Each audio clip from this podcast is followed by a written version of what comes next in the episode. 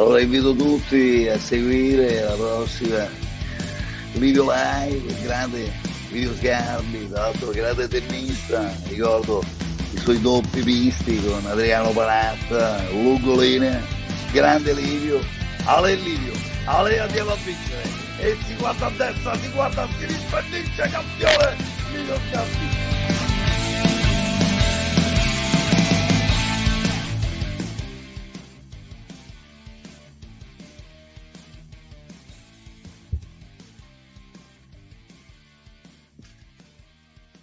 Eccoci qua.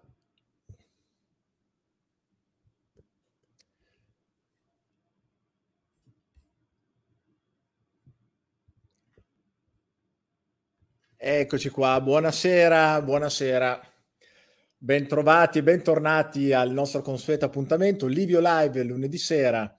Questa sera andiamo a bomba a parlare di un argomento fondamentale. Torniamo a rioccuparci di Covid, come tra l'altro abbiamo anche fatto la scorsa, la scorsa puntata, e questa sera in modo particolare andiamo a toccare, come vi avevo anticipato, un tema particolarmente importante. Tra l'altro mi sta particolarmente a cuore per tutta una serie di motivi. Uno perché sono un papà e quindi ho due, ho due figli che vanno a scuola, uno alle superiori e l'altro alle medie e, e sono una persona che da sempre si è occupata, o quantomeno interessata, a, all'educazione dei ragazzi, dei giovani, perché ritengo che sia il momento ovviamente no, più importante per riuscire a interferire in maniera positiva sul carattere delle persone, non solo quindi sulla loro competenza e conoscenza, ma anche sulle, sull'educazione vera e propria, quindi la capacità di saper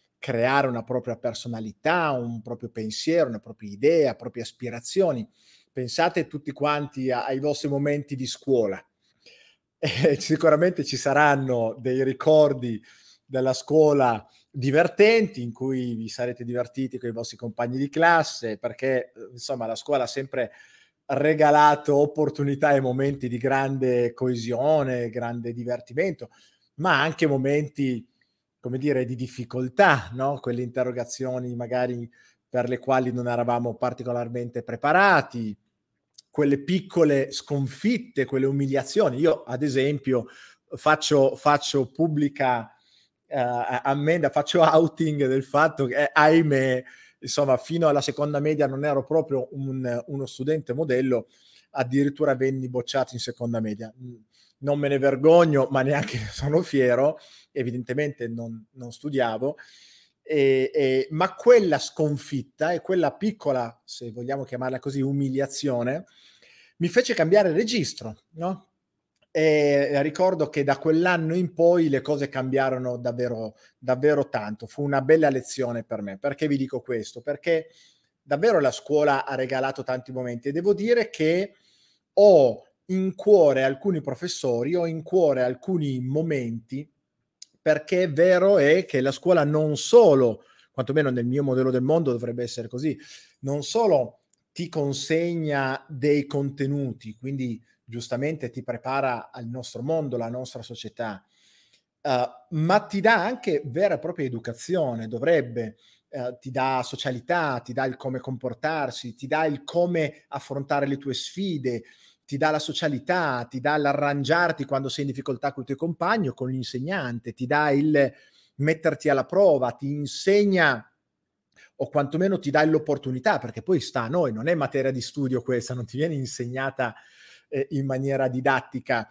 ma sicuramente ti crea le opportunità per allenare il tuo carattere, per tirare fuori la tua personalità, per allenare la resilienza, la motivazione, la capacità di superare le difficoltà, di porti degli obiettivi, raggiungerli, bla bla, tantissime cose. Ecco, la scuola non è solo la scuola, così come spesso da giovani noi la percepiamo, perché è ovvio che a quell'età lì si fa difficoltà ad andare oltre a quello che realmente rappresenta.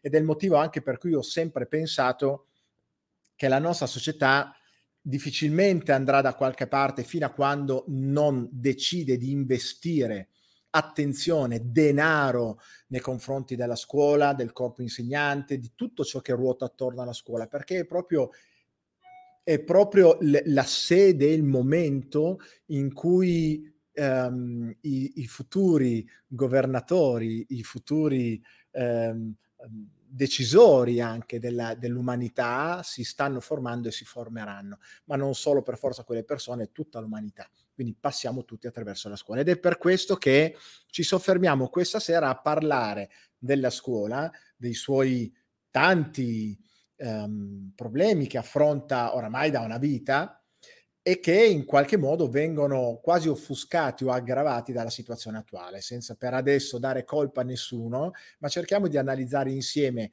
eh, la situazione nelle scuole attuale con tutti i decreti e annessi e connessi che ci sono e che ci mettono come genitori in difficoltà nelle scelte, nelle decisioni, nonché mettere in difficoltà gli insegnanti stessi, i dirigenti e i ragazzi, eh, probabilmente più di tutti.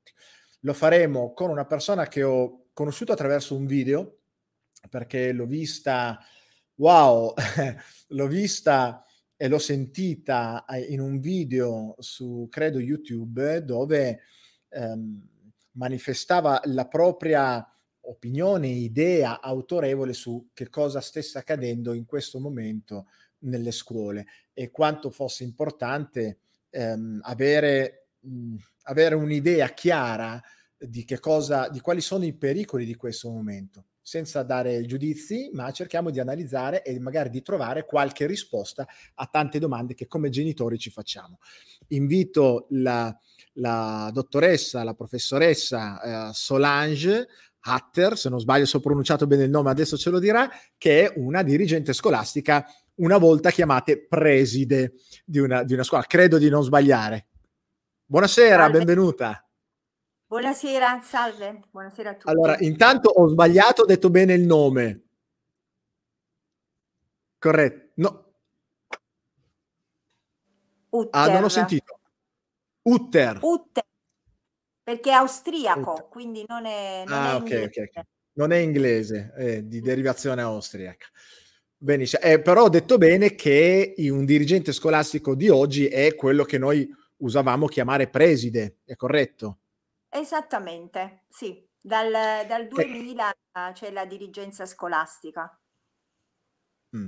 Um, posso chiederle, eh, lei attualmente è dirigente scolastico in un, in un istituto, dove? Che istituto è? Amalfi, Istituto di Istruzione Statale Superiore. E in questo momento però eh, ho preso un'aspettativa proprio per motivi etici. Ah, per motivi etici. Sì. Mm. Uh, ritiene, posso inventare, ma insomma forse è di facile eh, comprensione, eh, ritiene un poco etico quello che da dirigente dovrebbe fare nei confronti degli alunni e delle famiglie?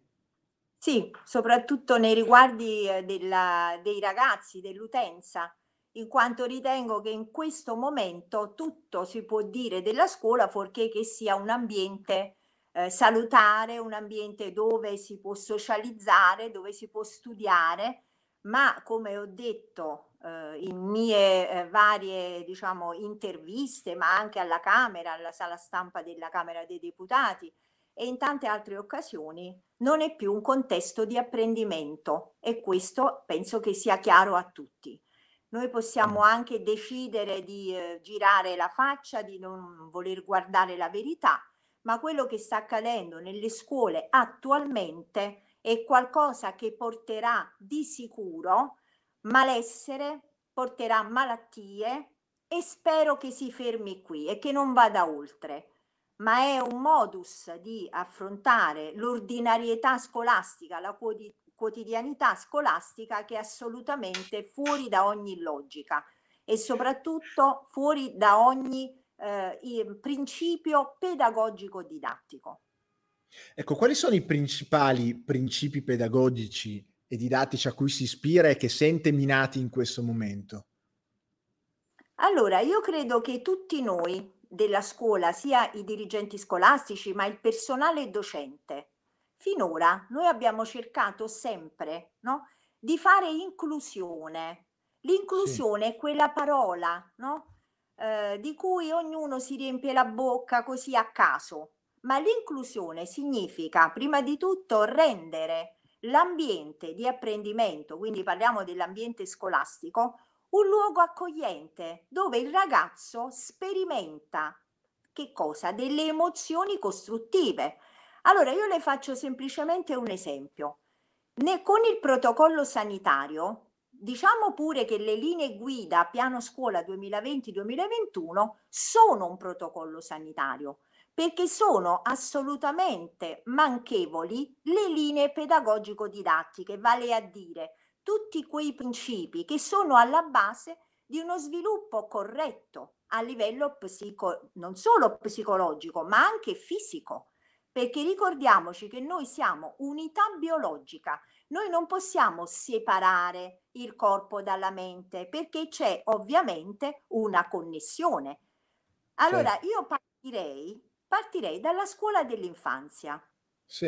Io sono stata preside nei primi anni della mia carriera eh, di istituti cosiddetti comprensivi che vanno dalla scuola dell'infanzia fino alle scuole medie. Poi sono passata alle superiori da tanti anni.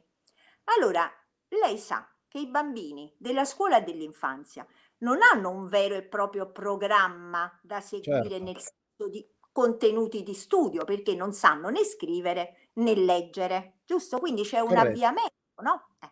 Allora, ehm, che cosa fanno i bambini dai 3 ai 6 anni a scuola?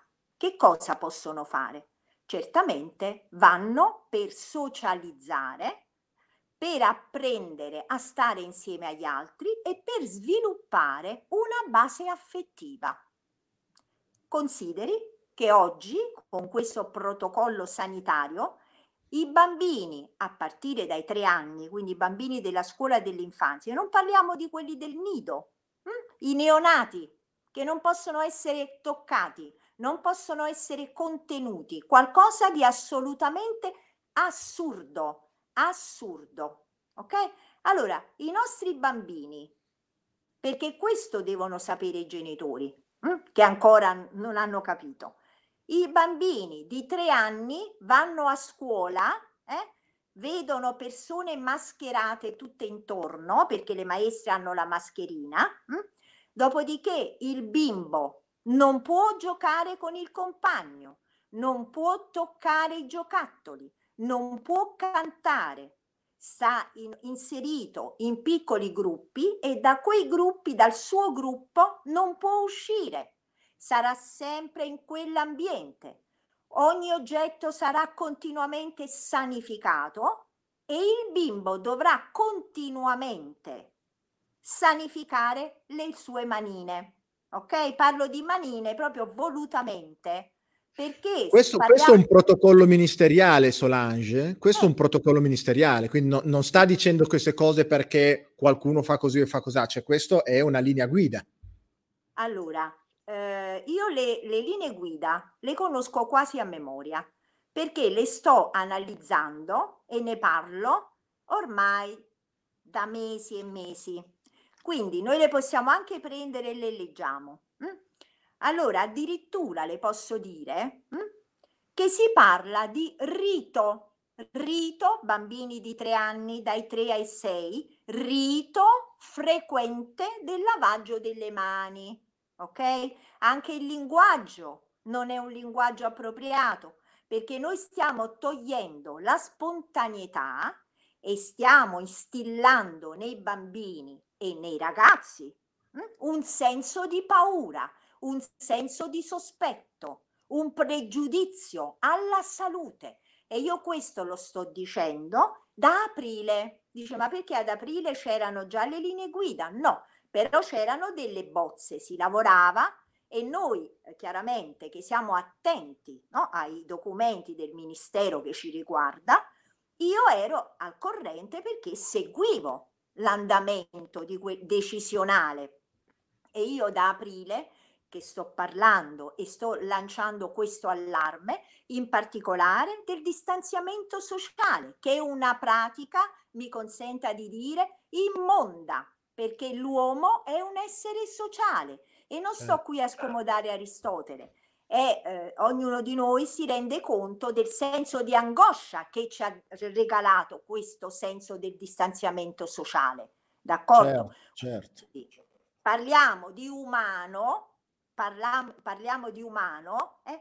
Quindi io insisto sul concetto di natura, perché qua qualcuno sta dimenticando, perché tutti quelli che normalmente eh, rimangono distanti dagli altri, stanno sempre con queste mascherine, quindi mm-hmm. andando, come dire, no, a, a diminuire anche la potenza sensoriale, perché nel momento in cui tu non puoi sentire gli odori, non puoi esprimere mh, hm, le, eh, il tuo viso, il sorriso, non puoi guardare l'altro nello stesso modo in cui potevi guardarlo prima, noi stiamo abdicando alla nostra natura umana e questo è pericolosissimo perché ne soffriamo. È pericoloso per un adulto, figuriamoci per un bambino che a quell'età, anzi appunto, va in quei posti, va in una scuola non tanto per, per imparare a leggere e scrivere, quella non è ancora l'età, ma proprio per socializzare, per vivere altre dinamiche che a quell'età sono importanti, e alle quali chiaramente che sono negate in quel momento qua. Quindi mi chiedo anche cosa vado a fare se il bambino non può socializzare, non può avere una relazione, un rapporto con la maestra umano, no? Quindi fatto di contatto, fatto di sorrisi, fatto di... di... Non è importante, è fondamentale, è diverso. Mm. Perché se fosse importante, cioè importante però se ne può fare a meno. Certo, Qualcosa certo. si può anche fare a meno. E invece certo. no, e invece no. L'allarme che io sto lanciando, è eh, io stessa che mi sto allontanando dal mondo della scuola, cioè sto allontanandomi dalla mia professione, dal mio lavoro, no? Allora io vorrei invitare tutti a fare una riflessione. Ma come mai una persona che è nella scuola da 23 anni, eh? E sono stata nella scuola con tutte le difficoltà, perché la scuola non è mai stata una priorità in questo paese, ma qualcuno se la pone la domanda, come mai una preside hm, che ha delle scuole, insomma, dove ha lavorato sempre tanto, sempre con entusiasmo, eccetera, come mai questa persona pensa di lasciare la sua professione? Come mai? Perché ritengo di non voler essere complice di quello che per me è un crimine, è assolutamente un crimine, senza altri termini, perché privare i bambini a partire appunto dal, dal, nido, perché noi parliamo anche di bambini ancora più piccoli. E io certo. conosco casi in cui un bambino di un anno è stato lasciato nella culla finché non arrivava la mamma, perché l'educatrice non l'ha toccato. Allora, se noi vogliamo veramente abdicare, come dicevo prima, alla nostra natura umana, allora ok, continuiamo così. Però se tra di noi c'è qualcuno che vuole finalmente svegliarsi, anche perché dopo verrà il dottore Bacco, non lo so se verrà, comunque glielo posso dire io perché ho studiato anche i documenti scientifici da un punto di vista appunto dei medici. Allora, in questa fascia di età, da 0 a 18 anni, noi non abbiamo avuto casi di bambini eh, che si sono ammalati tanto da richiedere cure intensive. Abbiamo avuto quattro bambini in questa fascia di età che sono deceduti, ma non per il eh, Covid, ma perché gravemente già ammalati di molteplici altre patologie. Certo. Allora, a fronte di un contagio che diciamo pressoché inesistente, eh, e soprattutto adesso che tutti questi casi sono asintomatici, cioè significa che non portano conseguenze, non hanno sintomi sono come immunizzati, ma io non sono un medico, ho studiato vicino ai medici, no? Allora, che cosa stiamo facendo? A fronte di un contagio remotissimo, noi distruggiamo le generazioni future, le distruggiamo perché questa è la parola. E ma eh, professoressa, sta, professoressa, a, a, a, a, coloro i quali le rispondono dicendo, eh ma noi lo facciamo perché i bambini, se sono positivi tra di loro, si contagiano, poi vanno a casa, contagiano la famiglia, contagiano il nonno o comunque la persona che è più, che è più come dire, a rischio. Allora, io non voglio rispondere, non voglio rispondere ovviamente a domande, no, anche se conosco la risposta, no? Però io preferirei che a rispondere eh, sia un medico, giusto? Perché certo. se no io mi trovo un diritto che non ho anche certo. se una persona, pur non essendo laureata in medicina, può essere altrettanto no, istruita sì. perché ha studiato certo. da autodidatta, ma non mi permetto. Però le posso assicurare che quello che sta accadendo eh, adesso è talmente peggio mh, hm, dello stesso eventuale no, contagio del momento, eh, perché noi non eh, ci chiamano i negazionisti. Io sono invece una che afferma l'esatto contrario. Io affermo il diritto dei bambini a vivere la loro infanzia, a mm. vivere la propria scuola con serenità. Allora le dico solo questo, quando noi percepiamo paura, questo lo posso dire perché in questo sono formata. Allora, quando noi percepiamo paura, noi che cosa no, produciamo? Produciamo delle sostanze che si chiamano neurotrasmettitori. Allora, nel momento in cui questo modo di governare e questo modo di fare informazione mh, scatena in tutte le persone angoscia, paura, noi adesso siamo bombe di adrenalina, di dopamina, di neurotrasmettitori che ci danno ansia, paura, angoscia. Allora, lei consideri, noi siamo persone bene o male equilibrate, siamo adulti, ok, allora ce ne facciamo una ragione, abbiamo degli strumenti. Ma lei deve pensare, davanti alla televisione che io ho spento ormai da anni, hm, ci sono bambini, ragazzi, adolescenti, eh, psicolabili, persone malate, c'è di tutto. Allora io condanno tutti questi giornalisti che fanno il gioco di un governo che si regge su questo, perché io non ho mai sentito uno dei gover- nostri governanti eh, e eh, governatori di regione che si preoccupassero una volta del benessere emotivo, emozionale delle persone. Mai non hanno avuto alcuno scrupolo a terrorizzare una popolazione.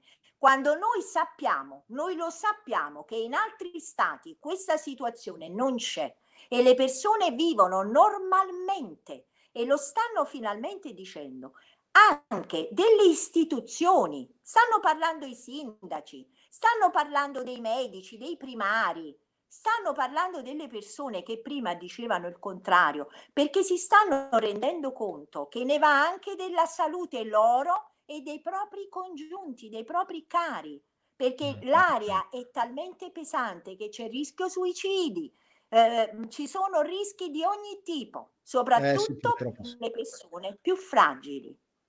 Certo. Il, mh, mm, lei adesso ha abbandonato la carica, però immagino sia sempre all'interno un po' della, della, realtà delle scuole, si confronti magari con altri colleghi. Com'è la situazione? Cioè, um, io ovviamente non nascondo, sono, sono, assolutamente allineato a questi pensieri e, e, un po' mi fa piacere ascoltarla, un po' mi, mi, mi rattrista ulteriormente mh, perché, perché quando si danneggia i bambini e i ragazzini come dire, è più facile perché non se ne vede immediatamente il riscontro, l'implicazione, perché l'implicazione si vedrà, è come il discorso dei telefonini, no? Cioè, eh, la, la, reazione immediata quando dai un telefonino a un bambino in mano è ah, finalmente non rompe le scatole, sta lì buono. Sì, aspettiamo tra dieci anni che cosa significherà aver lasciato in mano questi aggeggi che sono terribili per noi adulti, figuriamoci per un bambino di dieci anni. Eh, lo vedremo, eh, ma, ma, non lo sappiamo adesso, possiamo immaginarlo. Poi, in realtà non ci vuole molto perché non ci vuole molto, ci sono oggi le conoscenze per capire che cosa potrebbe accadere psicologicamente, socialmente, emotivamente e così via. Però di fatto la, la, la maggior parte delle persone uh, sta vivendo in funzione di quello che ci viene comunicato. I suoi colleghi, com'è il sentiment? Cioè, co- mh, mh, la, la, la, la vivono tutelando davvero questi principi, eh, dicendo ok, c'è, diciamo c'è un virus, c'è, uh, diciamo che è anche pericoloso, però dall'altra parte ci sono dei bambini, c'è una generazione intera che è, a, che è a rischio non tanto del virus, è a rischio di tutto ciò che quello che stiamo facendo può implicare nella loro vita. Ok? Si fanno queste domande e in qualche maniera vanno in profondità per capire e se poi se è il caso, come fa lei, rifiutarsi di essere compartecipi di, una, di un, in questo caso di uno scempio, comunque di un qualcosa per cui non ci si ritiene allineati? Oppure fa difficoltà con i suoi stessi colleghi? Allora, io mi sono sempre mossa in maniera molto indipendente e molto autonoma, ma non da ora, da sempre. Diciamo che io sono una persona che viaggia in solitaria perché ho il difetto di dire quello che penso. Mm? E spesso io lo pago questo difetto perché la gente poi che magari rimane nascosta dietro a qualche parete, dietro a qualche computer, no? si sente protetta. Allora io sono una persona riservata, mi piace anche starmene per fatti miei, però se io sono qui è principalmente perché sono una madre, no? oltre ad essere una persona che è cresciuta con i, i, i valori della classicità che non sono di certo questi, perché noi non siamo asiatici. Io questo lo, lo metto in evidenza. Noi non siamo cinesi, noi siamo occidentali e abbiamo un nostro modo di vivere, una nostra filosofia che non è quella della mascherina. Va bene? Anche perché questa mascherina, diciamoci la verità, perché noi ce la dobbiamo dire la verità e penso che sia arrivato il momento, no? Allora, questa mascherina, a detta anche di alcuni esperti cosiddetti del comitato tecnico scientifico, non serve a niente, ma è un no. simbolo è un simbolo, d'accordo? Corretto. Allora, siccome io ci lavoro con i simboli, in quanto eh, ho studi filosofici, no? Allora io direi che i simboli mh, hm, sono anche messaggi subliminali a questo punto. Allora, che cosa io vorrei chiedere? Ho questa occasione, no? Io cerco sempre in ogni intervista di approfittare. Allora io vorrei chiedere al signor Conte, vorrei chiedere questo. Ma come mai si fa intervistare a 4 km di distanza dai giornalisti con questa mascherina. Eh, me lo sono chiesto anch'io. Ecco, allora io lo chiedo, lo mm. chiedo perché se lui crede di terrorizzare il popolo fa bene, ma può, può terrorizzare il popolo inconsapevole ma non può terrorizzare delle persone che hanno degli studi, che hanno una formazione, che hanno una coscienza, come posso essere io, ma tanti altri come me. Io sono l'ultima. Eh, però voglio dire, a questo punto noi il gioco lo abbiamo scoperto, non è che siamo stupidi. Ok? Allora eh, che eh. cosa mi significa? Mm. Ce lo venga a eh, dire. Perché non scende a confrontarsi con noi? Perché? Perché io sono dovuta andare alla Camera, lì alla sala stampa, io un umile preside. Perché il ministro non è sceso da lì, è venuto a parlare con me? Perché?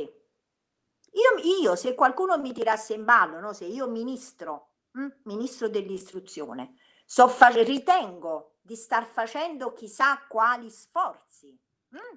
comprando delle sedie a rotelle, mm? perché di questo stiamo parlando. E vorrei dire anche un'altra cosa, queste sedie a rotelle non solo sono molto pericolose, ma sono anche contro il piano di evacuazione che è previsto in caso di scossa tellurica.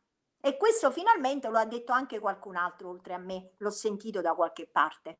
Okay? Perché è, cosa, prevede il pia- cosa prevede il piano, professoressa? Cosa prevede il, il piano? piano prevede i bambini come primo soccorso si rifugino sotto il banco, ok? Ma se io ho una sedia con delle rotelle e con una piccola no, eh, protuberanza, una piattaforma piccolina dove io non posso mettere neanche un libro, questo bimbo dove dovrebbe andare a rifugiarsi? Vorrei capire questo perché non l'abbiamo capito. Perché noi firmiamo un documento per la valutazione dei rischi, no? E, e, e chiaramente il piano di evacuazione dalle scuole in caso di terremoto, eh? E noi abbiamo che i bambini, i ragazzi devono mettersi sotto al banco. Ma allora dico, prima di produrre, di concepire queste idee, no? Un minimo di riflessione. Quando a noi eh, ci viene richiesto, ma molto, molto di più, perché se no lo paghiamo, giusto? Se noi sbagliamo. Allora eh certo. un ministro, un ministro, qualche domanda se la pone o no? Certo. certo. Questo mi chiedo. Allora, certo. Prego, prego. Eh, quando ieri ho visto il, il, presidente Conte con la mascherina e ovviamente ho notato anch'io che ma perché tiene la mascherina? Avrà tanti giornalisti vicino e poi l'inquadratura col grandangolo ha fatto vedere che erano tre gatti molto distanziati. Io mi chiedo ma perché usano la mascherina se sono distanziati? È sciocco, non ti si vede in faccia, parli male, se ogni, eh, ogni due per tre sei lì che te la tiri su, è proprio brutto, è una brutta comunicazione e mi chiedo ma se lo fa c'è un motivo non è un motivo sanitario, perché non ce n'è, non ce n'è, non è un motivo reale di tutela perché né sua né degli altri perché sono a distanza, vuole dare una comunicazione. Vorrà dare la comunicazione, vedete, do l'esempio? Benissimo, ma dai l'esempio dove occorre. Cioè, non mi fare vedere che bisogna andare ai 30 all'ora se sono in autostrada, perché ai 30 all'ora in autostrada è pericoloso. Fammi vedere che vai ai 30 all'ora quando sei in un posto affollato di persone, no? Quindi mettersi la mascherina lì è stato sicuramente un messaggio volontario, fatto con volontarietà e sono d'accordo con lei che si tratti di un messaggio comunque che arriva subliminale della serie dobbiamo usarla sempre quando è sbagliato usarla sempre perché tenerla per ore, ore, ore, ore fa male, è sbagliato, non serve, sicuramente non serve se siamo distanziati tra di noi. Allora, si vuole evidentemente mandare un messaggio o non si è consapevoli de, de, de, delle implicazioni, dei danni mentali, nel senso di atteggiamento, nel senso di paure, come diceva lei, che può provocare, oppure lo stai facendo perché lo vuoi, ne sei consapevole. Sì, in ambedue i casi mh, hm, dovrebbero dimettersi. Perché? Se non sei consapevole, allora ignori e quindi quello non è il tuo posto, perché tu Corretto. sei a capo di una nazione. Quindi Corretto. a capo di una nazione dovrebbero esserci filosofi, se vogliamo rifarci no? alle opere platoniche, ma non, non esageriamo. Eh? Però almeno dovrebbero esserci delle persone competenti e questo nel caso in cui il signor Conte non fosse consapevole. Se invece fosse consapevole, io ritengo che lo sia, mh? Hm, allora tu che gioco stai facendo? Eh? Allora il problema è questo, che c'è la volontà mh, hm, di instillare questo senso continuato di angoscia che sta portando una nazione intera ai minimi termini. E io credo che la campagna se ne stia accorgendo perché i napoletani sono scesi in piazza. Adesso io penso che le persone le persone stanno prendendo consapevolezza. Perché guardi, allora i bambini trattati in questo modo, i ragazzi distanziati, ma diciamoci la verità, mh? Eh, tra le persone normali, mh, hm, e quindi annovero quei genitori che sono consapevoli che i propri figli hanno bisogno di socializzare, gli stessi ragazzi sono intelligenti, no? Allora, noi abbiamo fatto un'estate libera, giusto? Siamo andati al mare, io abito a Vietri sul mare, quindi le posso assicurare da casa mia c'erano le spiagge piene, insomma, si è fatto una vita normale. Io certo. morti per terra non ne vedo. Non ne vedo. I bambini a scuola, i ragazzi mi chiamano le mamme, no? mi dicono preside pure al nord, a Milano. Ci sono i nostri ragazzi con le, le finestre spalancate, con le coperte addosso e con la mascherina. Ma dove siamo? Ma che cos'è? Di che cosa vogliamo parlare ancora? Perché non, non scopriamo le carte? Perché il popolo italiano non si rende conto di quello che sta accadendo? Nessuno nega nulla, ma adesso questo virus non è letale, dobbiamo vedere se lo è stato prima o quali sono le cause. Ma questo io non lo voglio toccare, voglio certo. solo dire che di certo se continuiamo a comportarci così nei confronti dei bambini, dei ragazzi che sono stati mortificati senza l'università. Allora, i ragazzi, i ragazzi parliamo dell'università. Io ancora una volta, dov'è questo ministro? Me lo sto chiedendo da mesi dove sia. Allora, i ragazzi dell'università, hm? a casa, senza poter socializzare, ok? Fanno le lezioni online, gli esami online, il che è assurdo perché i centri commerciali sono aperti. Ok? Dopodiché la sera il coprifuoco, non possono neanche bersi una birra con gli amici. Ma stiamo scherzando? Ma che cos'è questo carcere? Che cos'è? Non ho capito dove siamo. Allora i genitori devono rendersi conto che i ragazzi hanno bisogno di tutto, non hanno più nulla, non hanno la scuola, non hanno gli amici, non hanno la libertà, non hanno la sera di farsi una passeggiata perché vogliono mettere il lockdown, ma siamo in carcere. Che, qual è il nostro reato? Che cosa abbiamo commesso? E certo. ora che se ne vadano queste persone. Certo, certo. Perché ci sono Io... sicuramente degli interessi.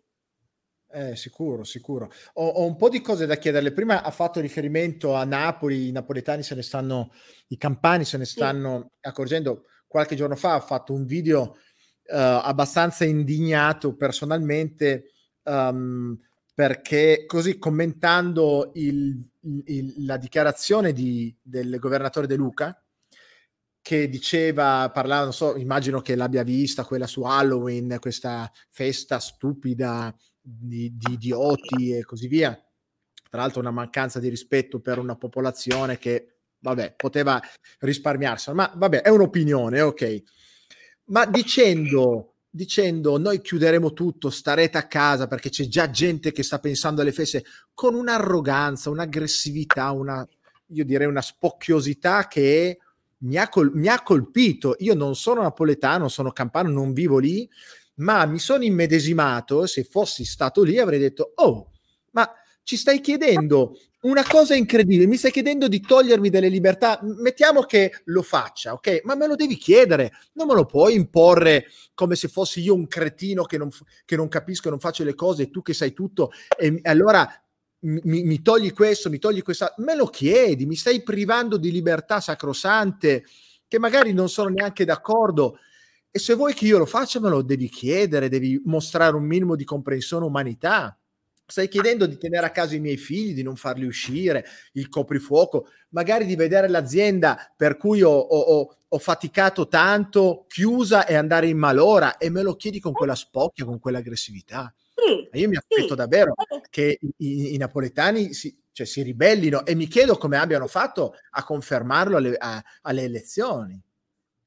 Non lo so, perché noi siamo abituati da qualche decennio a questa parte a delegare, cioè la coscienza politica che viene a mancare perché c'è una carenza culturale molto grave. Allora voglio dire, ma eh, questa, questo personaggio no? questo personaggio che si è comportato sempre in questo modo, eh, non è che, che, è la prima volta, no? Eh, sai, per, fatto, per, chi non è di, per chi non è campano lo, lo conosce adesso, perché prima governatore della campagna chi se lo filava. Esatto, allora qui stanno giocando, no? Ma non solo lui, perché poi, come dire, piccoli sceriffi crescono, no? Perché poi se lui dà questo esempio, è chiaro che il sindaco dice, vabbè, adesso anche io faccio le ordinanze, tutti a casa, tutti dentro. Cioè qua veramente siamo andati oltre ogni fantascienza, perché solo di questo stiamo parlando. Però io penso, penso a due fattori. Uno è che eh, la, ovviamente per arrivare a questa situazione no, è chiaro che noi, eh, il popolo proprio, ha abdicato alla cultura. Cioè io penso che con le varie riforme che hanno eh, chiaramente depauperato anche gli ordinamenti scolastici, perché noi di questo stiamo parlando, l'attacco alla scuola è un attacco che proviene da lontano eh, e noi abbiamo assistito ai, ai vari scempi, alle varie riforme che hanno tolto ore, hanno tolto importanza, il sei politico, promuoviamo tutti i poverini, un assistenzialismo, no? E questo che cosa ha fatto? Ha livellato verso il basso, giusto? Questo certo, abbiamo fatto. Ovvio.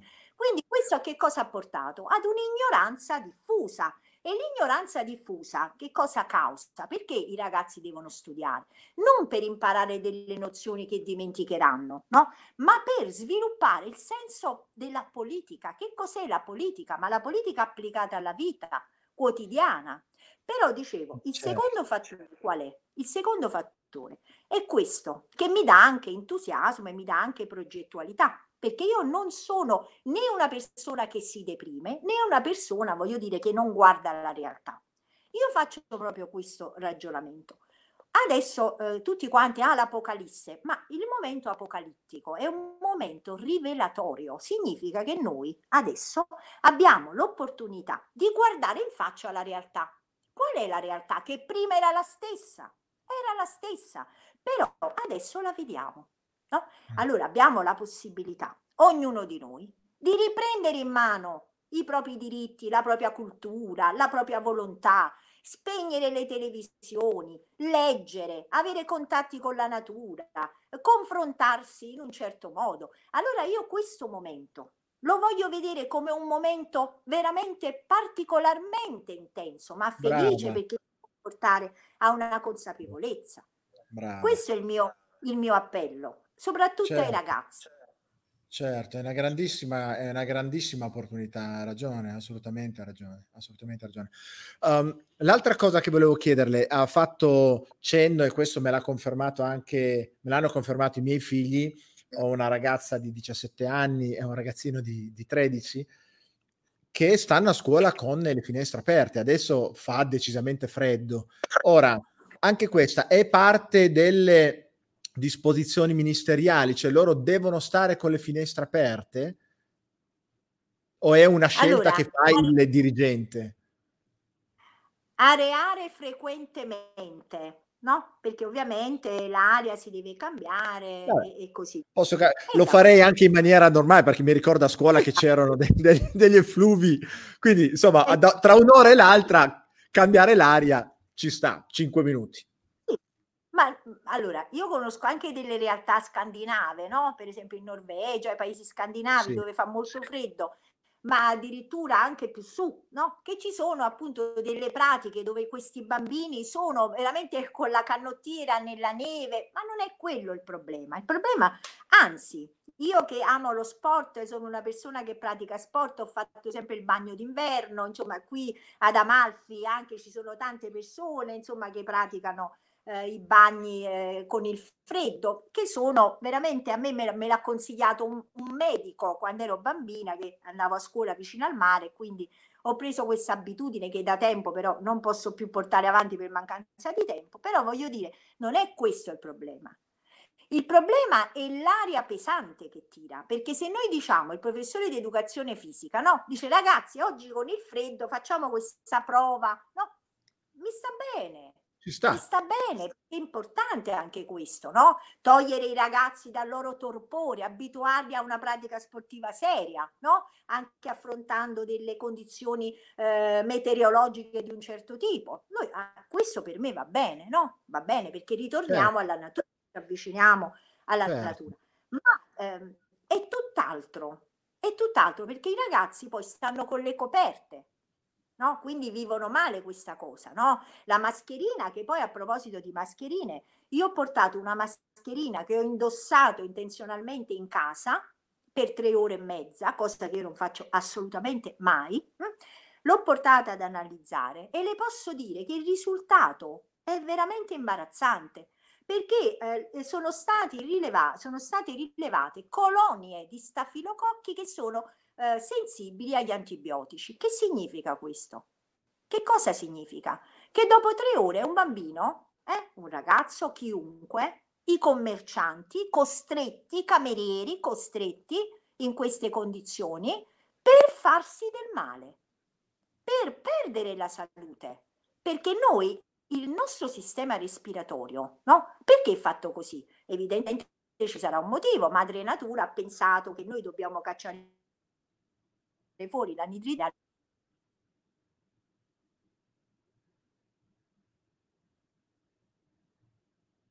Ops.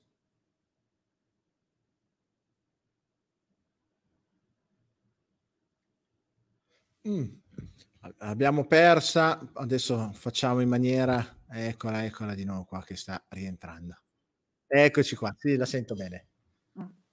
Vede? Ok.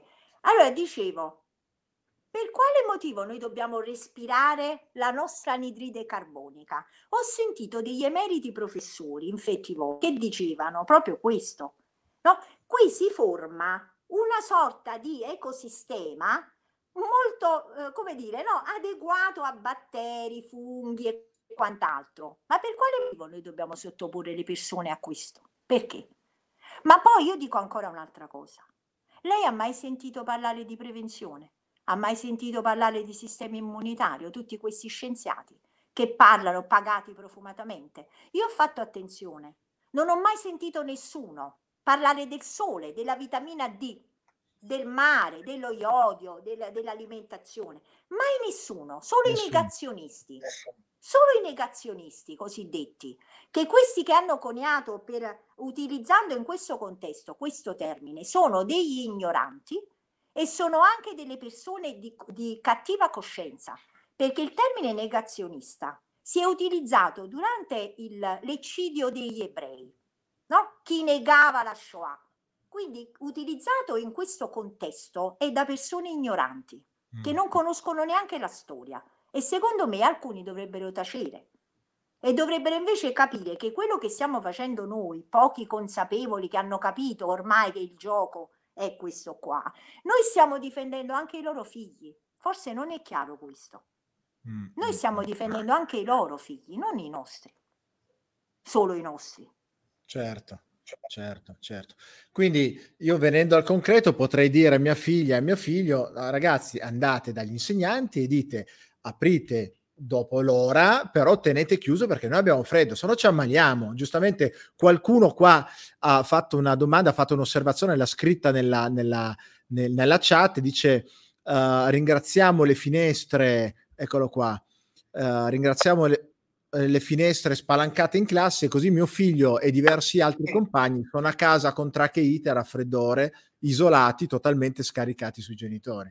Perché poi di fatto alla fine co- succede questo, perché stando al freddo, stando fermo, alla fine ti ammali. E se ti ammali, ti mettono in quarantena, fai i tamponi. Sì, ma poi è la prima volta, no? Che sono i dottori a cercare i malati. Non l'ho mai vista sta cosa no? Eh. Prima che una persona cercava il dottore e non lo trovava neanche, giusto? Quante volte chiamiamo il dottore, chiamavamo il dottore e questo dottore non lo trovavi? Eh? Adesso ti rincorrono. Ma com'è questa certo. cosa? Perché? Perché c'è questa cosa? Quantomeno eh? è curiosa, è strana, la persona si dovrebbe interrogare su questa cosa qua. Ma come? Mi venite a cercare a me e la mia famiglia per questi test, per queste cose, quando io sto bene? Com'è? Certo. È la prima volta che una malattia non ha sintomi. Io so che le malattie devono avere dei sintomi, c'è una sintoma, c'è addirittura c'è il manuale, no? Diagnostico. Tu hai certo. questi sintomi, quindi uguale questa malattia, giusto? E anche lì ci sarebbe tanto da discutere. Allora perché certo. vogliamo rimanere indietro?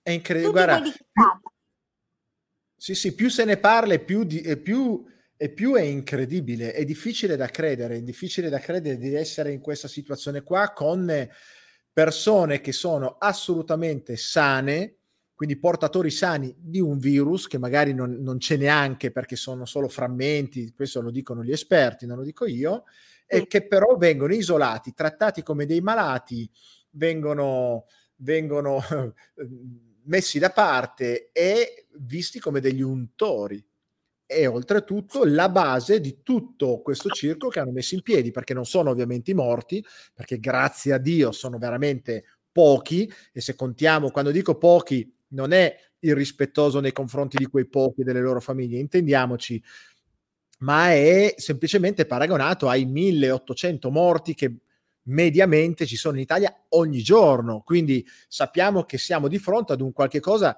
che non è fortunatamente, grazie a Dio, lo risottolineo, Ebola o un qualche cosa che davvero ha un tasso di mortalità incredibile, considerando ancora, mi permetto di fare questa veloce digressione, che quei morti che sono segnati ogni giorno dal Ministero della Sanità non sono morti di Covid, signori, guardate, non è questione negazionista, è intelligenza, è, l- sentire quello che loro dicono e, e, e collegare due neuroni, cioè sono tra, i mo- tra quei 1800 morti che abbiamo avuto oggi, ad esempio, sono quelli che sono stati anche risultati positivi o che erano positivi e che sono morti e che loro devono segnare da qualche parte, li segnano tra i morti, ma non è detto che quelle persone siano morte a causa del virus.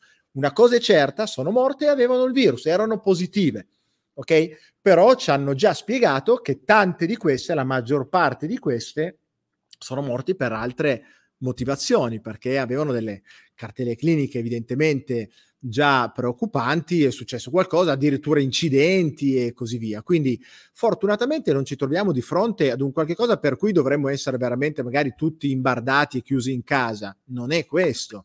E allora ci si chiede davvero, possiamo nell'ambito quantomeno della scuola fare qualche cosa? Ad esempio, le chiedo molto pratico, professoressa. Se mi chiama mia figlia e mi dice papà, qui abbiamo un ragazzo che non sta bene, sta... adesso ci stanno dicendo che dobbiamo fare il tampone. Ora, possono esercitare questo, questa forzatura, cioè possono, eh, può la scuola affermare, dire adesso facciamo il tampone a tutta la classe oppure no, dovessi sentire una cosa così mi precipito a scuola e dico cosa state facendo? Allora, nessun individuo in Italia, nessun cittadino italiano può essere sottoposto a questo trattamento sanitario obbligatorio.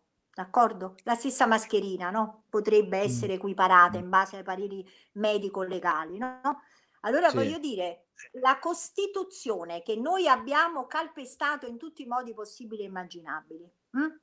ci regala, ci dona la libertà per quanto riguarda i trattamenti sanitari, soprattutto in età minore, quando è il genitore che gestisce la salute del figlio, anche perché poi un'altra c'è un'altra pratica adesso si usa che ognuno si mette il cappello di Napoleone e comanda. Allora non c'è un, un, un'unicità di comportamento. Allora se lei viene, faccio un esempio, presso la mia scuola, allora eh, si fa in un certo modo. Lei va a scuola di un, di un altro dirigente scolastico, si fa in un altro modo perché basta guardare il regolamento interno. Hm? Allora io finché sono stata a scuola ho temperato giustamente a quelle che erano le regole, ma che cosa ho fatto? Ho preso il protocollo sanitario, perché di questo si tratta, eh, perché queste linee guida sono un protocollo sanitario. Eh. Ho preso il protocollo sanitario e l'ho trasferito nel mio regolamento d'accordo? Senza una virgola in più. Cioè i ragazzi entrano con la mascherina, arrivati in classe, c'è il metro di distanza tra l'uno e l'altro e quindi si siede, può abbassare la mascherina, d'accordo? Eh, poi nel mio regolamento disciplinare non ho messo i ragazzi potranno potrebbero essere sanzionati se non rispettano allora lei se va a leggere svariati regolamenti disciplinari, ma Hitler e Goebbels erano due bambinetti, due stupidi, se lei va a leggere. Addirittura io dico con quale coraggio, dopo sette mesi in cui i ragazzi sono stati privati del diritto all'istruzione, hanno concepito nelle scuole dei regolamenti disciplinari che sanzionano addirittura potenzialmente con la sospensione se il ragazzo non mette la mascherina, se il ragazzo abbraccia un altro. Ci sono delle note disciplinari che veramente sono tragiche docenti che si sono permessi di mettere una nota perché il bambino aveva prestato la gomma al compagno.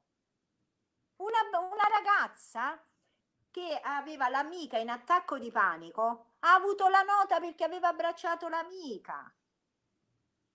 Allora, non si tratta solo del ministero o del governo, qua si tratta di, di parecchie persone che veramente allora erano queste anche prima, perché non si può cambiare in questo modo. Erano così anche prima. Com'è possibile? Due bambini che si abbracciano, ci metti la nota. Ah, Beh, lì, lì, voglio dire, sono anche gli insegnanti, sono come dire degli interpreti di quello che sta accadendo, pessimi in questo caso.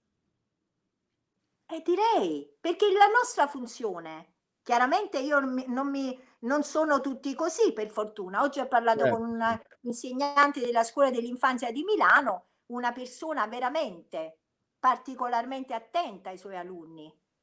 Allora io questo dico, noi abbiamo dimenticato chi siamo, ma come esseri umani, a prescindere dalla professione che svolgiamo, perché io vedo dei medici che sono barricati nei loro studi e allora questi qua non vengono chiamati dagli ordini dei medici, vengono chiamati quelli che tentano di dire la verità.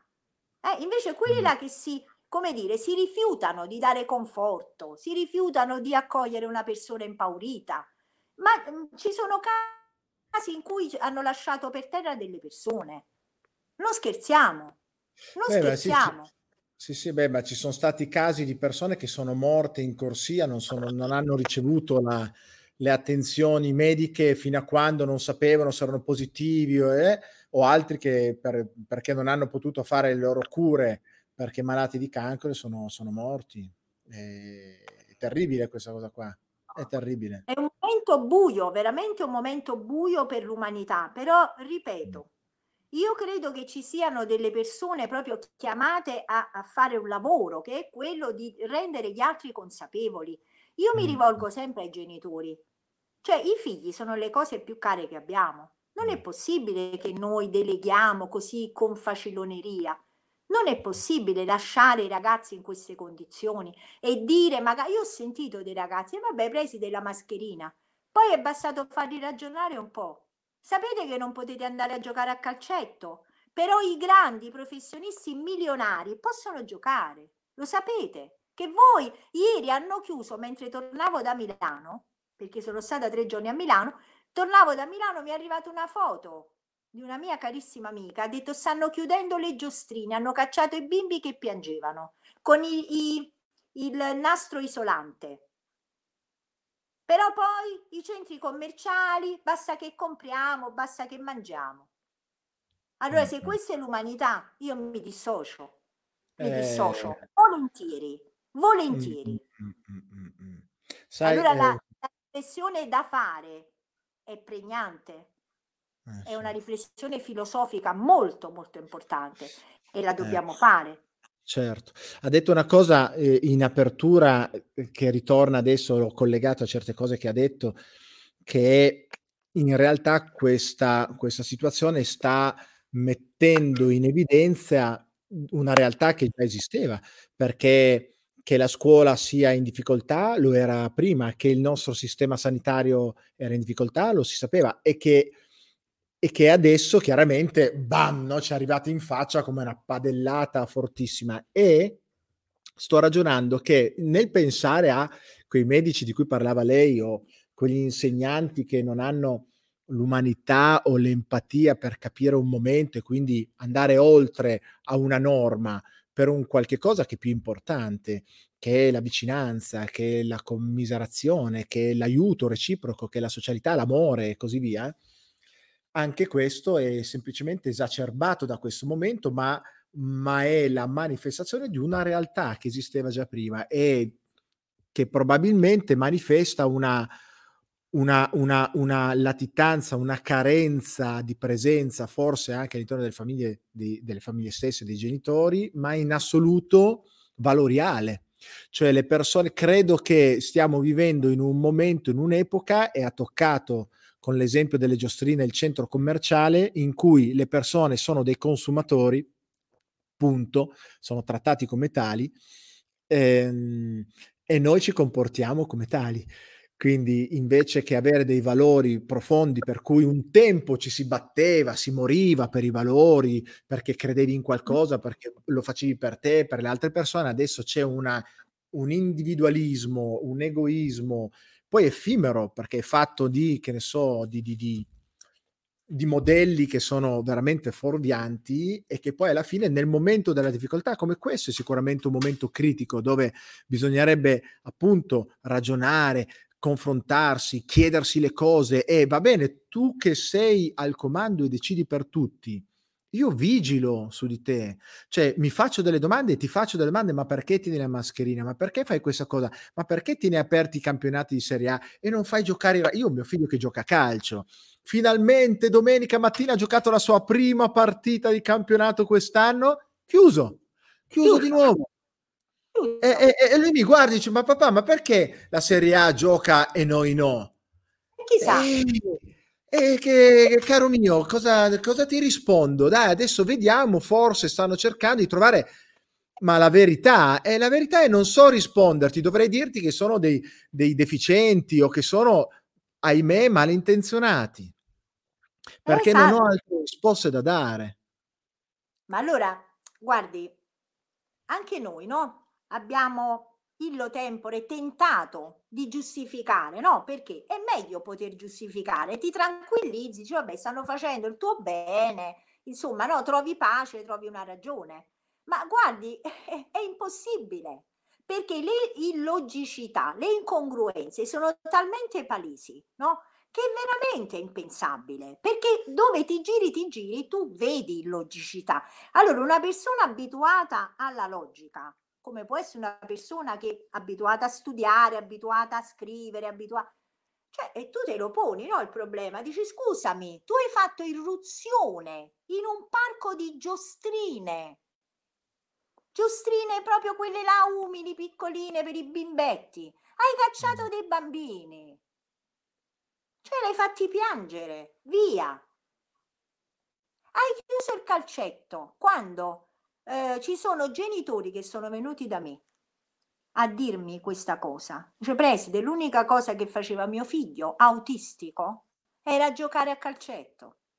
Perché a scuola ormai non si possono toccare. Per un bambino autistico è, è devastante, perché lui già non ha contatto visivo, non ti mm. guarda, non ti, non ti percepisce, ha bisogno che uno lo tocchi.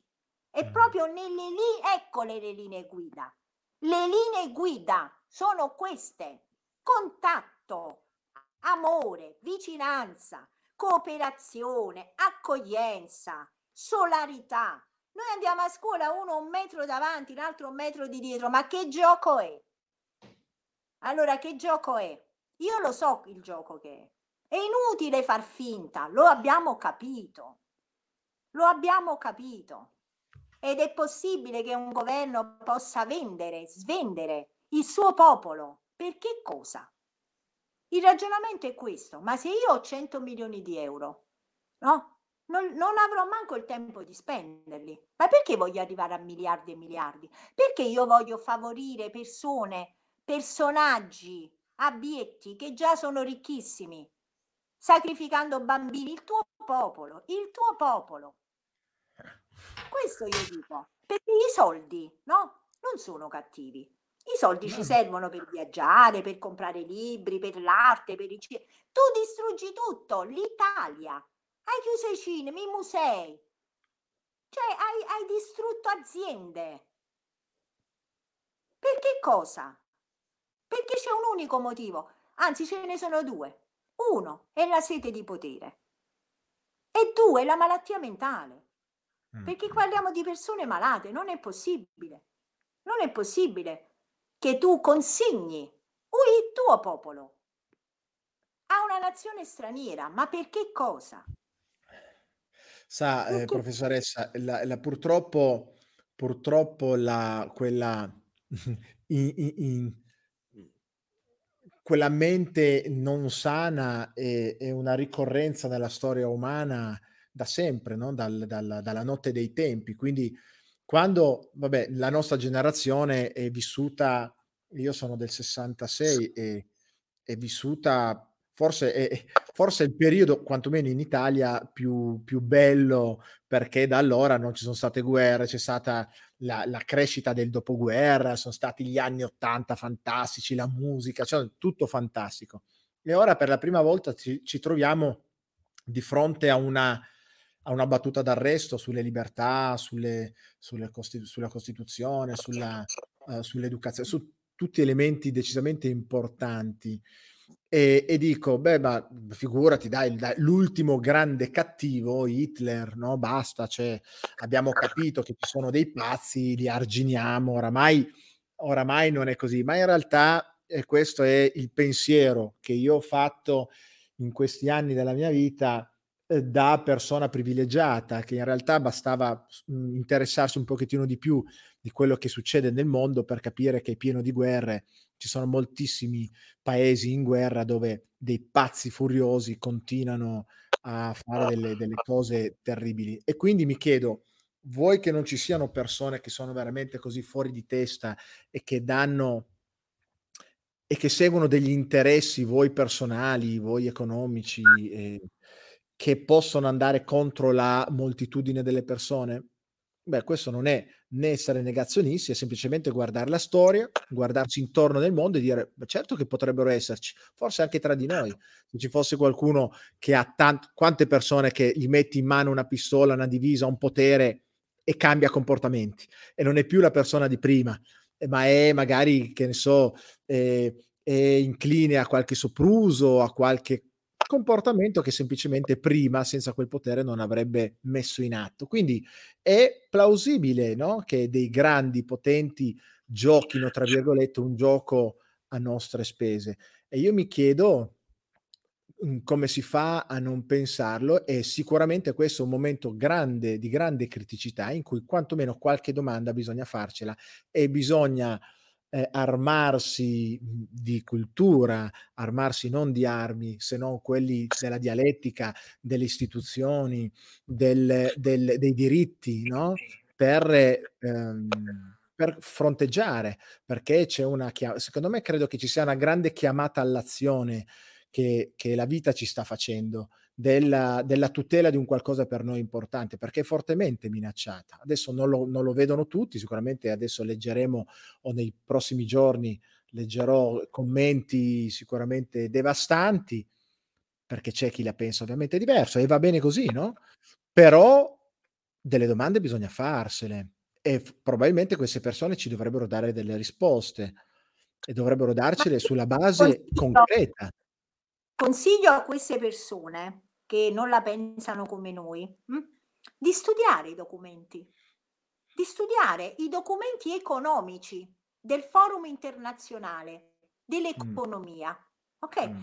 Sono accessibili a tutti. Quindi io, se devo contrastare l'opinione di un'altra persona, io penso questo: quantomeno devo prepararmi. Se sono incapace di essere di logica, no, perché basta scendere per strada e ti rendi conto di quello che sta accadendo, okay? Basta questo. Però se tu vuoi avere degli strumenti, devi prendere i documenti e passarci le ore e studiare e fare dei collegamenti. Questo dico Mh. io semplicemente. Perché io non ho la verità, no, ho la logica, ho lo strumento dello studio. Questi sono i miei strumenti.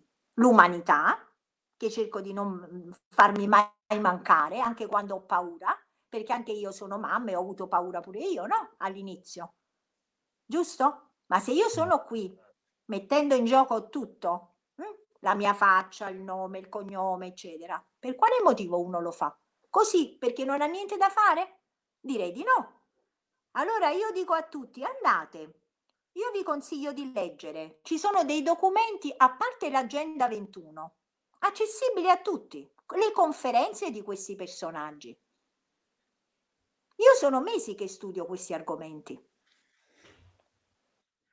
Questi argomenti ultimi, il resto lo abbiamo già lo sapevamo anche prima, no, il Certo. giornalismo americano, io l'ho sempre seguito, quindi sapevo, no, che c'era comunque in corso sempre qualco adesso poi si è palesato, giusto? Allora consiglio a tutti, invece di dormire la notte, studiate come faccio io. E così poi possiamo parlarne. Però dico, qualche domanda, no, quando vediamo i nostri figli che sono infelici a scuola, che non possono fare sport, non possono uscire con gli amici, che vengono trattati come se fossero dei chissà dei criminali, eh? Sì, ma ci sentiamo tutti ci sentiamo tutti dei criminali. Basta andare fuori per strada e abbassare la mascherina sotto il naso e la gente ti guarda come se fossi avessi sparato a qualcuno, cioè è una Esatto, cosa è una cosa incre mai vista una cosa così. Mai vista. E direi che è arrivato il momento di metterlo in dubbio, cioè di questa narrazione, come si suol dire. Mettiamola in dubbio. Il Mh. dubbio è fondamentale. Il a almeno abbiate un dubbio. Abbiate un Mh. dubbio. Avete mai sentito parlare di rientro alla nostra vita ordinaria normale? Mai. Mai. mh. Ci dobbiamo abituare, dobbiamo vivere diversamente. La signora Capua che continua a dire lei da "Ah, dobbiamo abituarci alla nuova vita". Ma chi l'ha detto? Ma chi sei? Ma chi l'ha detto? Ma chi siete tutti quanti voi che venite a dettare legge? Chi siete? Mh, Io direi che dovete veramente, come dissi alla sala stampa della Camera, lasciate il passo, lasciate il passo. Sparite, perché ormai siete stati scoperti. Io questo dico, lo dico personalmente, mia opinione. Certo, certo. Ehm, cosa, ehm, posso chiederla, e ehm, cosa cosa possiamo fare? Qual è il il un un suo personale piano d'attacco? Cioè, che cosa cosa ogni persona potrebbe fare per dare un contributo a un miglioramento della situazione Spero che attuale? non cada il collegamento perché ho finito la batteria qui. Uh. Comunque, forse riesco a dire forse riesco a dire.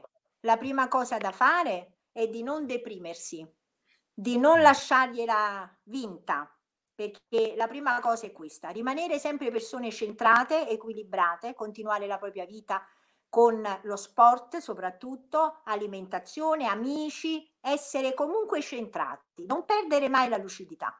E due, unirsi, fare azioni anche legali, perché noi abbiamo ragione, la Costituzione è la nostra carta, la nostra identità di italiani. Noi non siamo cinesi, questo vorrei dire proprio in chiusura. Noi siamo occidentali, un popolo che veramente ha fatto la storia e direi che dovremmo ricordarcelo. Questo è il mio messaggio e abbiate cura dei ragazzi, dei vostri figli, non abdicate al ruolo di genitore, perché questo non, veramente poi lo pagherete con la vostra coscienza. Io questo dico, lo dico da madre. Da persona e da preside, virgolette, perché non mi sento di appartenere a questo sistema. Allora, uh, signora Preside, come le dicevo in eh, Camera Caritatis prima di cominciare, adesso lo dico, lo svelo a tutti, quando io sono di fronte ad, un, ad una preside, la chiamo come la chiamavamo noi ai nostri tempi, mi sento sempre un po' in difficoltà. Della serie o mi ha beccato qualche cosa, ho fatto qualcosa, perché se sono al cospetto di un preside, di una preside, sicuramente avrò fatto qualche cosa. Però invece no, è stato un piacere, davvero un piacere eh, eh, parlare con lei e avere il suo punto di vista e ha, come dire, ha confermato la, la sensazione a pelle che, che, che provai quando l'ascoltai appunto durante quella conferenza stampa alla Camera. E grazie, sono, sono davvero... Grazie a lei. Davvero contento, Solange, che ci siano persone come lei che sono disposte a mettersi in gioco, mettersi il nome e la faccia, addirittura rinunciare e mettere a rischio il proprio lavoro pur di sì. portare avanti un valore importante non solo per sé, ma per un bene più grande, per un bene, un bene globale, perché è una cosa molto rara più, purtroppo, ma ecco che lo sappia, molto apprezzata, davvero molto apprezzata. Grazie. Grazie. È stato un grande piacere e spero di ospitarla ancora, magari con delle bellissime novità rispetto al mondo del, dei, dei, ragazzi della scuola e sarò molto contento, saremo molto contenti di ascoltarla ancora, davvero. In bocca al lupo per, per, per le sue attività e eh, ovviamente combatta forte così perché è un piacere davvero sapere che ci siano persone come lei. Grazie, grazie mille. Una buona serata, grazie. Buona serata a lei, buona serata a lei. Eh, noi veniamo qua noi un istante, wow, mi ha fatto davvero, credo che sia stata un po' per tutti, no? Una chiacchierata molto, eh, molto costruttiva, molto, molto bella. Um, sapevo di avere di fronte a una persona spessa, poi si può essere d'accordo oppure no, ho letto un po' di commenti, adesso torniamo ai commenti, non mi ricordo il nome, ma qualcuno mi ha detto, caro Livio, um, prima dottore, poi virologo, poi politico, no? Della serie, no, caro amico, non sono né un dottore né, né un virologo, né, come ha detto la nostra professoressa, mi informo, ma davvero mi informa, no? ma non con l'idea di spocchiosa poi di dover insegnare o dire la verità. Ognuno ha la propria verità, ovviamente, però um, ho, ho, più, più, volte ho letto una cosa, caro amico, non mi ricordo il tuo nome, non riesco a trovarti, però abbi pazienza, ti chiamo amico, ma non è eh, sarcastico, non, non, non, non, trovo il tuo nome. Um, Uh, lessi una cosa importante, che le persone davvero intelligenti sono quelle che non hanno delle, delle verità, cioè non hanno delle certezze, ma hanno tanti dubbi. E non capivo bene questa, questa, questa frase all'inizio. In questi mesi lo sto comprendendo. Eh, e mi fa, mi fa, molto piacere eh, non capirci niente di quello che sta succedendo, eh, perché non ci sto non capendo perché non so. No, no, non ci sto non capendo perché so, perché più cerco di sapere, cioè più indago, più studio, studio sulle mascherine, studio su, su i, i, tamponi che stanno facendo e, e, capisco come funzionano i reagenti, i cicli, i, i, i pezzi di, di, di, virus o un virus intero, il, il, la contagiosità di un eh, asintomatico positivo, insomma più indago, più comprendo e più mi si aprono dei dubbi.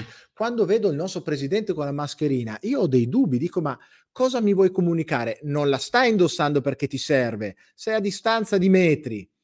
Oltretutto stai parlando con i tuoi, eh, con i tuoi eh, italiani cari che ti hanno eletto, tra virgolette, fatti vedere in faccia, comunica meglio, smetti di fare così con la mascherina, uh, con la voce soffocata, togliti sta mascherina, mi sembra una buffonata. Vuoi, vuoi dare l'esempio, ma non è dando un cattivo esempio, un, un, esempio inutile che mi dai l'esempio, è come, è come se è come se io per dare esempio ai miei figli di come si, si, eh, si mangia bene, ehm, che ne so, faccio vedere che metto, che, metto, che ne so, la, la, la, la verdura in frigo. E quindi, cioè, che esempio è? Non è lì, eh, mi devi far vedere che l'hai cucinata, l'hai messa in tavola e te la sei mangiata al posto di mangiarti delle schifezze. Quello è un esempio non è un esempio mettersi la mascherina quando non serve, è una stupidaggine. Allora io mi chiedo, perché mi faccio delle domande, cari amici. Le domande che vi faccio è perché? Perché ha indossato la mascherina? Qual è il messaggio che, che vuole dare? E poiché ho studiato, perché nel, nel mio diventare, fare coaching, diventare coach, ho studiato molto, e l'ho studiato a parte anche all'università, no? il, il, il i messaggi subliminali, il, i, mhmm, i, i, messaggi al nostro inconscio. E quello è un messaggio, un messaggio forte, un messaggio forte che viene mandato e non è giusto. E non è giusto perché io mi faccio queste domande, vado ad indagare, comprendo e arrivo ad una conclusione. La maggior parte delle persone non si fa queste domande, semplicemente guarda come guardiamo le pubblicità e noi non pensiamo, no, ma a me le pubblicità non fanno mica effetto. Io, io non, non me ne frega niente della pubblicità. E poi apri gli scaffali, vedi tutta la roba che invece è pubblicizzata in tv. Perché? Perché proprio quando noi non ce ne rendiamo conto che un qualcosa di subliminale fa effetto, quando noi pensiamo di essere immuni, non siamo immuni, nessuno. Diventiamo immuni nel momento in cui fai quello che il buon Richard Bandler insegna nella PNL, cioè metamodelli, cioè diventi critico e inizi a mettere in dubbio, in discussione le cose che stai ascoltando e stai percependo. Ok? Ecco, io l'ho fatto.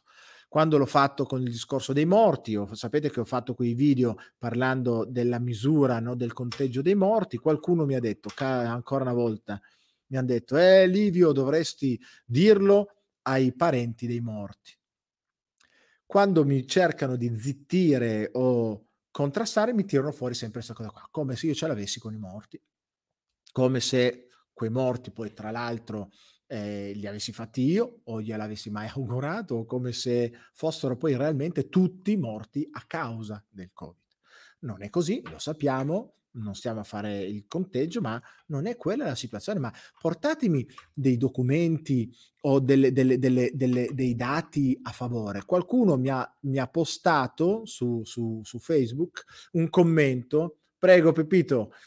Eh, mi ha postato un commento di una persona, credo in Ucraina, eh, un negazionista, un influencer negazionista che è morto, questo atletico sportivo di 33 anni, che è morto per dirmi guarda che il virus uccide anche i giovani, può darsi che ucciderà anche perché il virus nessuno lo nega, esiste, c'è, può creare complicazioni perché è un virus un po' subdolo, particolare, ma sono casi mi spiace tantissimo, ma sono casi come è un caso magari che quella ragazza di 31 anni morta di tumore perché non ha potuto fare le sue terapie perché in ospedale non le davano l'accesso alle terapie per colpa del Covid, nonostante adesso comunque gli ospedali non siano... A cosa faccio? Io porto quell'esempio lì e dico, eh, uno a uno, ma stiamo parlando di casi, quindi io non prendo l'esempio di questa persona morta e ce ne sono altre, tante altre che sono m- m- morte perché non considerate oppure,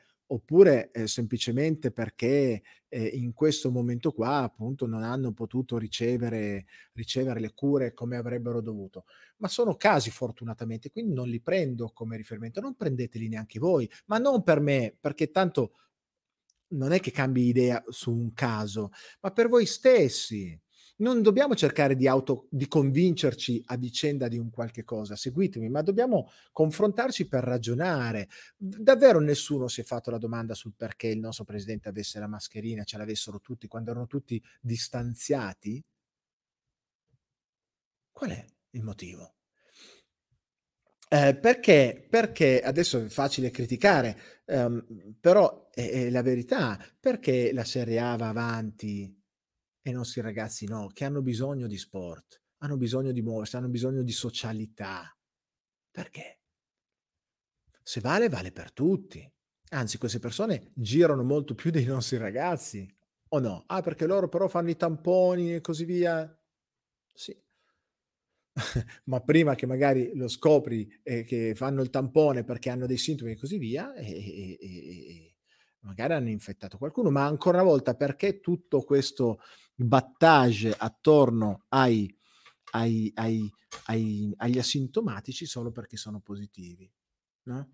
Quando sappiamo perfettamente che sono asintomatici perché la carica batterica è ininfluente, c'è un dibattito a livello scientifico ora sulla validità dei tamponi, su quanti cicli devono fare ragionevolmente per poter dire è positivo davvero e quindi anche potenzialmente contagioso, oppure quanti no, perché fa, se fanno 35, 36, 37 cicli probabilmente va a rilevare frammenti di virus morto che, che, che non, non contagia. Però nessuno ne parla. I tamponi, e questo ancora una volta è scientifico, sono nati non come, come um, strumento diagnostico, ma come strumento di ricerca e c'è una grossa differenza. Non chiedetemela perché non sono un medico, non sono un biologo, non sono un ricercatore, ma lo dicono i biologi, lo dicono i ricercatori, lo dice chi stesso ha inventato questi, ha creato questi tamponi. Sono uno strumento non diagnostico, ma di ricerca e c'è una grossa differenza. Quindi quando tu vai a ricercare, vai magari in profondità, devi trovare delle cose, ma, diagnosti- ma se io devo diagnosticare una malattia, non ho bisogno di andare a cercare un qualche cosa che poi non si esprime attraverso, attraverso dei, eh, dei sintomi. Questo è il concetto. Ecco, mi faccio queste domande, rimango nei miei dubbi perché, ahimè, nessuno ci dà queste spiegazioni, il comitato tecnico scientifico non ci dice perché perché se tu stai al ristorante in sei a tavola va bene, se sei in sette non va più bene. Non ce lo dicono come mai, in base a cosa decidono che sei è il numero, in base a cosa decidono, decidono che adesso le mascherine queste vanno bene, a febbraio non andavano bene. Io, ecco, di fronte a queste illogicità, a questi, a queste, questi scivoloni logici, che non faccio difficoltà a mettere in fila perché li vado a, a indagare, ecco, mi faccio delle domande e poi quando vedo i miei figli che devono stare tutto il giorno con la mascherina, come giustamente diceva la professoressa, ore e ore al freddo, con le cose aperte, senza poter restare vicino tra di loro e così via, sulla sulla scorta di cosa? Eh, guarda all'estero cosa sta succedendo, guarda in Francia cosa sta succedendo. Sta succedendo che è pieno di contagiati, cioè che è pieno di asintomatici, pieno di positivi. Bisogna fare attenzione, bisogna fare attenzione, è evidente, ma siamo sicuri? È una domanda, siamo sicuri che queste misure che mh, avranno sicuramente grosse implicazioni sull'economia, sulla psicologia nostra, dei nostri ragazzi, sia la soluzione giusta? Ecco, mi spiace, mi spiace tanto che quando ci si fa queste domande, che secondo me sono sacrosante, legittime, dovremmo farcele tutti, uh, queste persone, me compreso, veniamo tacciati di boh, negazionismo. Ecco, mi è piaciuto. Finisco con questo. Io non sono un negazionista perché di fatto non nego niente, ma sono un affermazionista, cioè affermo, affermo il mio diritto di poter avere un'opinione, un mio diritto di fare domande, un mio diritto di comprendere e non obbedire ehm, tacitamente, obbedire senza, senza chiedere, senza cercare di capire, senza indagare, perché qualcun altro mi dice stai zitto tu, fai come tutti gli altri, obbedisci.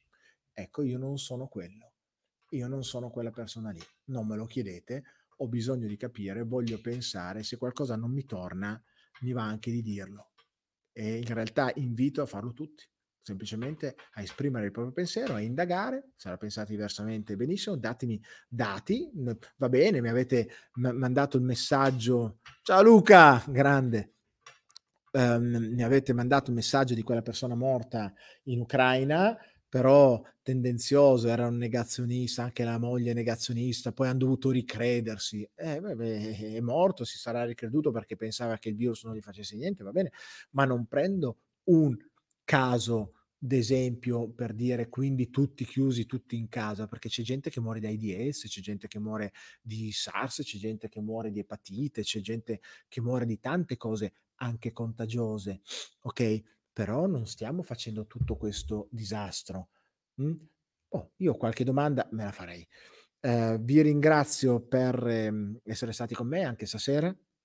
Il prossimo lunedì um, andremo alla ricerca di un, un, un, un, ospite, di un amico eh, molto interessante per approfondire magari altri argomenti o se è il caso forse ancora anche, anche legato al, al Covid. Eh, come sempre, ehm, se siete sul canale YouTube ovviamente eh, iscrivetevi al canale, eh, aiutatemi a spargere la voce, aiutatemi a fare questa cosa, a non mollare e a magari anche indicarmi persone che secondo voi potrebbe valere la pena di intervistare, non per forza legati al Covid, eh, ma anche persone interessanti perché possono darci darci degli spunti di crescita, spunti di curiosità, anche proprio come diceva la professoressa, per istruirci, no? per educarci, per evolvere come esseri umani, come persone, come genitori, come imprenditori e quant'altro. È mia, è, è, è mia intenzione, già lo faccio nel mio lavoro come coach, come trainer, vorrei farlo anche attraverso questi, questi video, queste dirette, il, eh, il promuovere, il promuovere la, la vitalità, il promuovere il benessere, il promuovere la felicità e queste cose non possono prescindere dalla, dalle conoscenze, quindi promuovere l'educazione, promuovere lo studio, promuovere la curiosità, e ovviamente promuovere la, la, l'attività mentale perché senza questa facciamo veramente difficoltà a crescere, a migliorare. Io vi auguro buonanotte, eh, passate una splendida settimana, iniziata una settimana con oggi e quindi vi auguro, vi auguro che sia, che sia eh, forviera di, di, di, illuminazioni, di pensieri, ma anche insomma di, di serenità e di tranquillità, eh, anche se eh, sono minacciate, eh, come dire, aree davvero molto importanti. Però ricordiamoci di rimanere sempre molto positivi, pensando che questa cosa potrà cambiare e quando cambierà lo farà anche grazie al nostro contributo. Buonanotte, ci vediamo lunedì prossimo.